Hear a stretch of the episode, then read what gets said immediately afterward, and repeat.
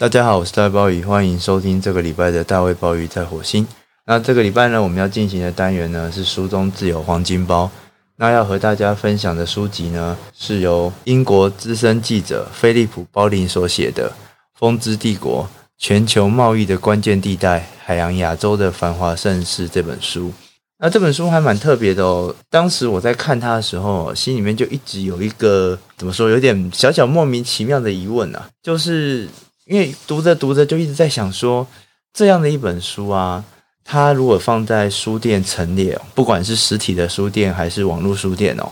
它应该会被放在哪个类别里面哦？那为什么会说这个问题有一点点莫名其妙的原因，是因为我想这本书。在归类上面大概没有什么很大的问题哦，呃，不管是它的书名也好啊，呃，或者是呃它的内容也好啊，其实都可以很明确的，找到它在这么多出版类别里面应有的定位哦。那说到这个哦，就忍不住想要岔题哦，谈一个很久以前呃从一位老师那边听来的一个老笑话吧。这个笑话的主角或者说是受害人吧。呃，是呃史学研究的一个大前辈哦，呃刘广金哦，他也是中央研究院院士刘广金院士哦。刘广金院士之前呢，在联经出版社出版了一本书，叫做《金氏思想与新兴企业》哦。那《金氏思想与新兴企业》这本书呢，它是一本历史研究的书哦，它谈的其实是十九世纪以来哦，中国在晚清的这个金氏思想它的时代的意义哦，包括这个思想后来怎么影响到了自强运动和变法运动，可以说是结合了思想史以及这种商业企业史这样的复合的角度哦。去看中西之间在晚清时候的接触，想当然尔，或者是说，呃，你对刘广进院士的专业有一些了解的人都会知道，要把《金氏思想与新兴企业》这本书哦放在历史区。但是呢，呃，跟我说这个笑话的老师呢，他说他有一次去逛书店，呃，而且还是个不小的书店，是一间很大的，可以说是连锁的书店吧。然后他逛着逛着呢，既然在那种商业类的书籍里面哦。看到刘广金院士这本书非常不协调的放在那边哦，可以想象吧？因为如果说店员没有特别去看这本书的内容，那就看这个书名就望文生义，看到新兴企业就直接把它放在商业类的书籍上哦，也不能说错啦。但只是对于说，如果对历史有兴趣或稍微了解一下刘广金院士背景的人来说，呃，看到这样的一本研究十九世纪这种商业或者是思想史非常重要一本书，被放在那些怎么样这个行销致富的书籍之间难免还是会觉得有些好笑哦。那一样是联经出版社的书所出版的书哦，《风之帝国》大概不太需要担心这样的问题哦，因为它的定位明确。然后相关的这些介绍啊，什么都非常的详细而仔细哦。这样一本书如果要上架的话，想都不用想，呃，人文社科类或者是历史这样子的知识的分类哦，一定是当然的首选啊。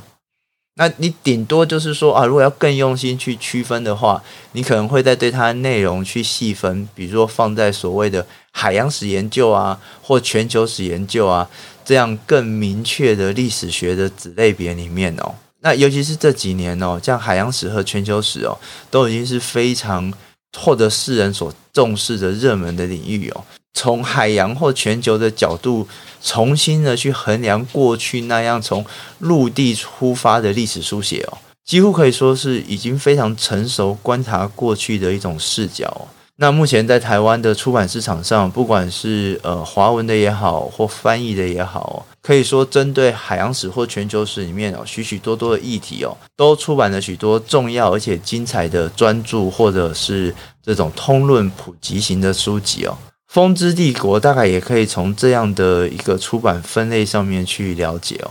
呃，整本书呢，它从呃史前时代哦一路谈到近代哦。然后依着这个时间的顺序，然后有点类似那种百科全书式的，非常详细而全面的、去描绘作者所称之为努山塔尼亚，或者是说我们一般人习惯理解的所谓的东南亚海域上面各个岛屿之间哦所串联起来的历史发展哦，这样子的一种从海域的岛屿串联所切入去理解亚洲的历史哦。相较于过去多半以大陆为出发点的这种亚洲的历史书写哦，这本书呢，它触及了这一片可以说由太平洋到印度洋，包围着从中国到印度的这样一个非常广大的海域哦，以这样的海域为中心所发展出来各式各样的历史啊。或者是说以这样的海域为出发进行各式各样的历史解释哦，对于大多数的人来说，几乎可以说是完全陌生的存在哦。所以《风之帝国》这本书可以说是弥补了许许多多人哦对于过去认知的空白，填补了许许多多历史知识上面所遗漏的拼图哦。所以它当然可以光明正大的被放在。历史知识类这样的书架或分类下面哦，然后提醒着人们要去留心这片海洋的过去哦，然后也可以进一步的借由去了解这片海洋上面过去所发生的种种事迹哦，然后进而去思索当代哦。那么相较于呃历史这个分类底下哦，许多由专业研究者所写的书籍哦，那《风之帝国》这本书的一个非常重要的特色，也是刚刚其实有提到的哦。它其实是一本出自于记者之手的，可以说是今天非常热门的非虚构写作的类别哦。透过作者这样呃报道的视角和口吻哦，将当前可以说是学术最前沿的知识哦，转译成为平易近人的文字哦。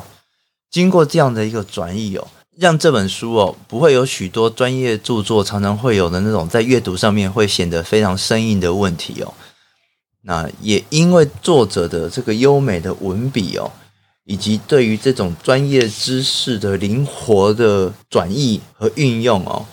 也让这本书读起来哦，可以说是非常充满阅读乐趣的一本书哦。而也正因为这本书读起来是那么的充满了阅读上面的乐趣，所以才会让包包有了那个一开始的问题。因为这本书读起来真是一则太精彩的故事了。那个故事精彩的程度哦，甚至超过许多虚构的小说。这本书的主角哦，哦，也就是由印尼啊、菲律宾和部分马来西亚所构成的南岛群岛，它其实在离台湾并不遥远的南方。但老实说，我们对于这些近邻，不管是过去的历史或当代的现状哦，说实话，仍然是非常陌生的状态。这当然是我们过去在谈历史的时候哦，那个焦点过于偏颇所带来的深远影响哦。一旦谈起历史哦，对于台湾来说，我们其实更习惯面向大陆，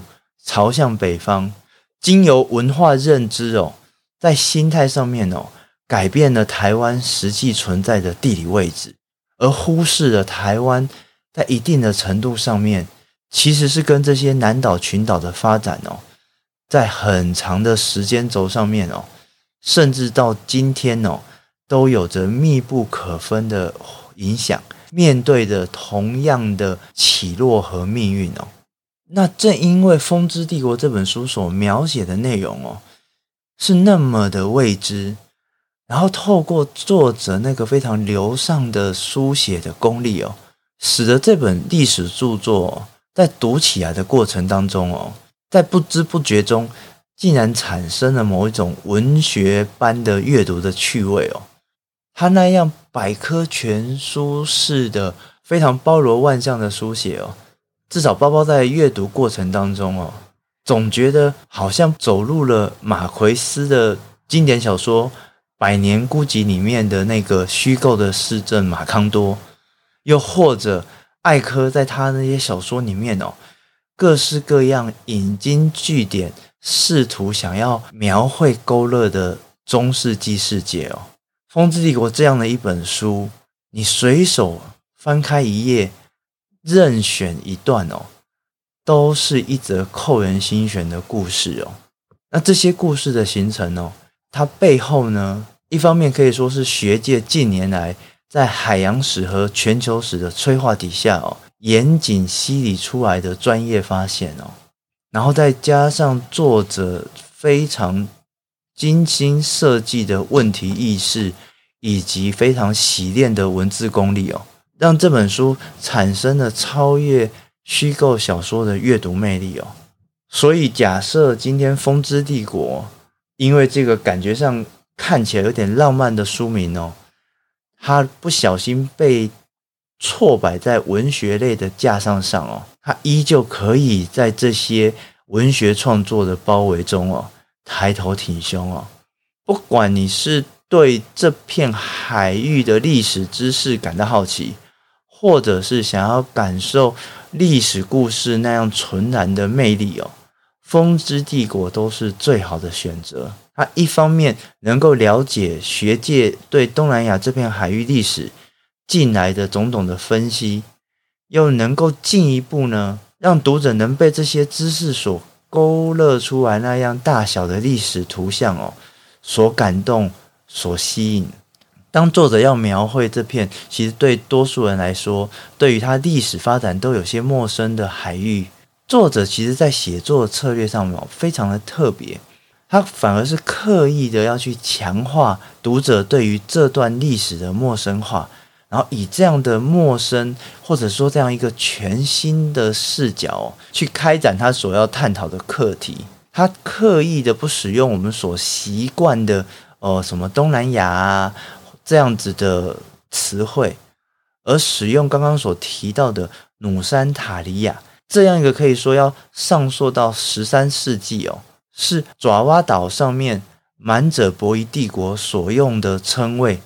来宽泛的指涉作者所说的整个马来西亚，同时触及台湾。马达加斯加与马里亚纳群岛，在历史上也跟泰国海岸、华人、泰米尔人等等有联系，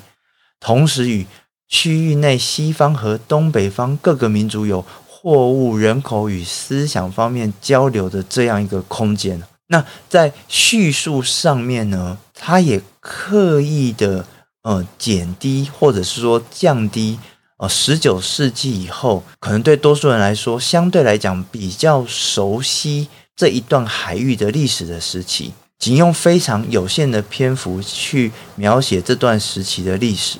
更强化十九世纪以前这一片土地的发展。这种种的安排哦，都努力的想要把读者从自身对于这片海域的既有印象当中抽离，去除。刻板印象，去阅读曾经在这片海洋上面哦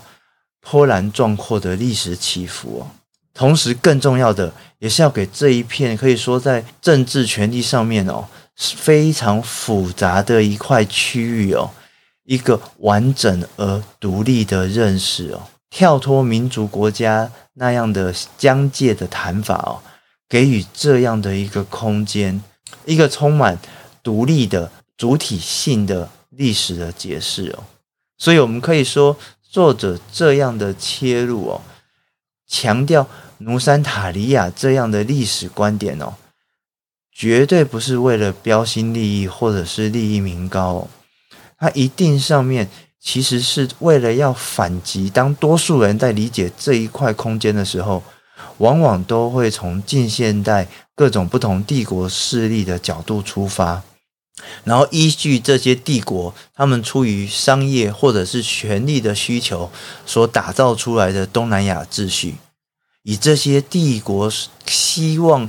诉求的秩序来作为理解这片海洋的依据哦。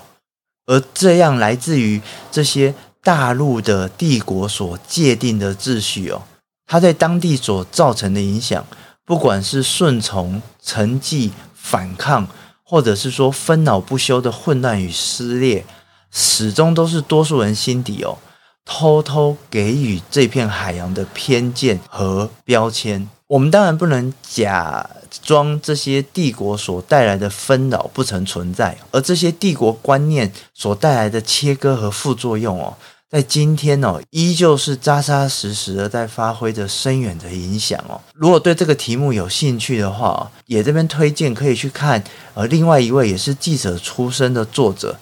麦可瓦提裘提斯所写的《血路盛世：当代东南亚的权力与冲突》哦，在那本书里面就非常细腻的刻画这样一个血腥和利益的历史的进程哦。而《风之帝国》。正是要跳脱这种传统的刻板印象的历史解释，它更偏重于、更聚焦于对于这片海域空间，它某种本质性的或者是说性格的求索，然后而且是用一种大历史视角的回顾方式，要去强调今日在这片海域上面所有的对立或冲突。以及这些对立冲突所留下来的遗绪或者是副作用，都不应该是这片海域原本应有的面貌，反而是来自大陆这些帝国，反而是来自于不同大陆的帝国所强加的某种僵化的特性所造成的结果，而这些僵化的特性就成为了今天努山塔利亚。上面这些岛屿或者是国家，在当代发展上面最大的阻碍哦，如同作者在结语里面所写到的，作者认为，对于努山塔利亚上面的这些国家来说，现代的国家需要比二十世纪的独立宣言或是十六世纪的宗教改信哦更深刻的根源，他们必须对共同的文化有所记忆。才能借此抗衡那些分裂利用他们的人。为了找回记忆，努山塔利亚人必须回溯数千年前将这整片土地切割开来的事件，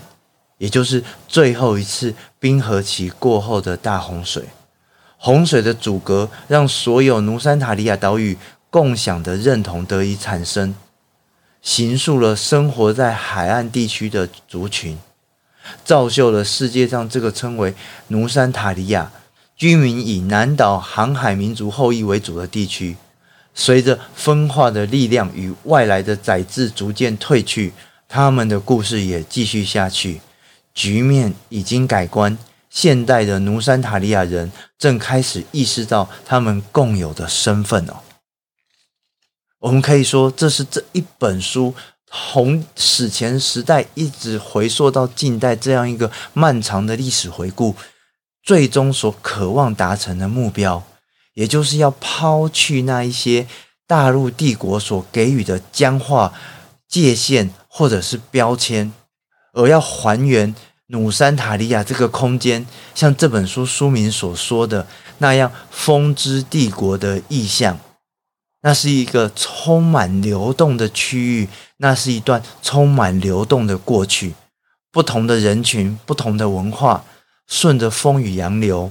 在这片空间上面，或大或小、星罗棋布的岛屿上面停留、相遇、竞合、协合成多元多样的文化风景。我们可以说，这些不同背景的人们是这片海域的过客。但这一些过客也是行塑这块空间上面历史认同不可或缺的一份子。在这样一片广大的海域上面，文化不是在熔炉里面溶解，而是像被风所吹起的无数细沙，在大海的波浪中交融为一。而这也是在台湾的读者阅读在这本书上面。所应该进一步去思索的问题：台湾其实是这一片努山塔利亚空间的一员，同样也是不同族群往来聚合的多元社会。也在这样的前提下面，当我们在《风之帝国》里面所读到的，不管是理性的知识，或者是像小说般的有趣的故事，最终都是与我们切身相关。在思索当下或未来的时候，不能忽略的借镜，以及需要实时思考的脉络，不管是空间或者是时间上的。作者在整本书的最后，对于努山塔利亚的发展有非常乐观的断言。他认为，不管国家与宗教如何分裂这个地区，这样分裂的过程。都应该已经到了尾声。他写道：“努山塔利亚的认同有别于亚洲大陆的国家，也有别于其佛教、印度教与儒家政府的体系和理念。它不是像中国那样的国家，它的地理也不像印度那样是个整体，它的文化也不像日本那样界限分明。然后作者进一步的分析这一块空间里面，它的语言可能比欧洲还要一致。它在这种海洋的贸易的交流上面，甚至超过了地中海沿岸的国家。那这一块地方的历史，甚至能够回溯到一两千年之前。在这块空间里面的这些不同岛屿上面的王权，也都知道自己在一定的程度上面。是一个更大共同体系的一环，多数人都属于努山塔利亚这个贸易网络当中的一份子，所以作者认为这块岛屿这一块海洋的空间应该要被视为一个次大陆去研究，而不是当代政治或学术高塔中充满附属品意味的东南亚这个概念。而也正是在这样的认知之上。跳脱了过去的既有的从陆地出发的历史解释，还原一个这样海洋空间、这样由岛屿所构成的贸易网络，甚至进而所结成的认同，这样子的一种体会，才也才真正的彰显出近年来为什么海洋史或全球史这么重要的原因。那不只是一个。重新看待过去的新视角，那也可能是在思索未来人类发展的一种新的可能，而且是一个充满希望与乐观的可能。在这样的意义上面来说，这样一本出自于专业历史知识又带有文学阅读乐趣的一本书，正是刺激我们思索。我们所身处的空间，这样一个空间，它和周围的联系，以及它和过去之间联系所构成的历史，然后在这样的对于过去历史的认知为前提的出发下，去迎向面对我们的未来，而也唯有在这样的前提底下，我们所看到的未来，才不是那个令人悲观的。单一的、没有选项的道路，才会有着各式各样全新的可能。不管是对这片区域的居民，或者是对人类整体来说，都是一样的。我是大卫鲍鱼，以上是今天的大卫鲍鱼在火星，我们下次见。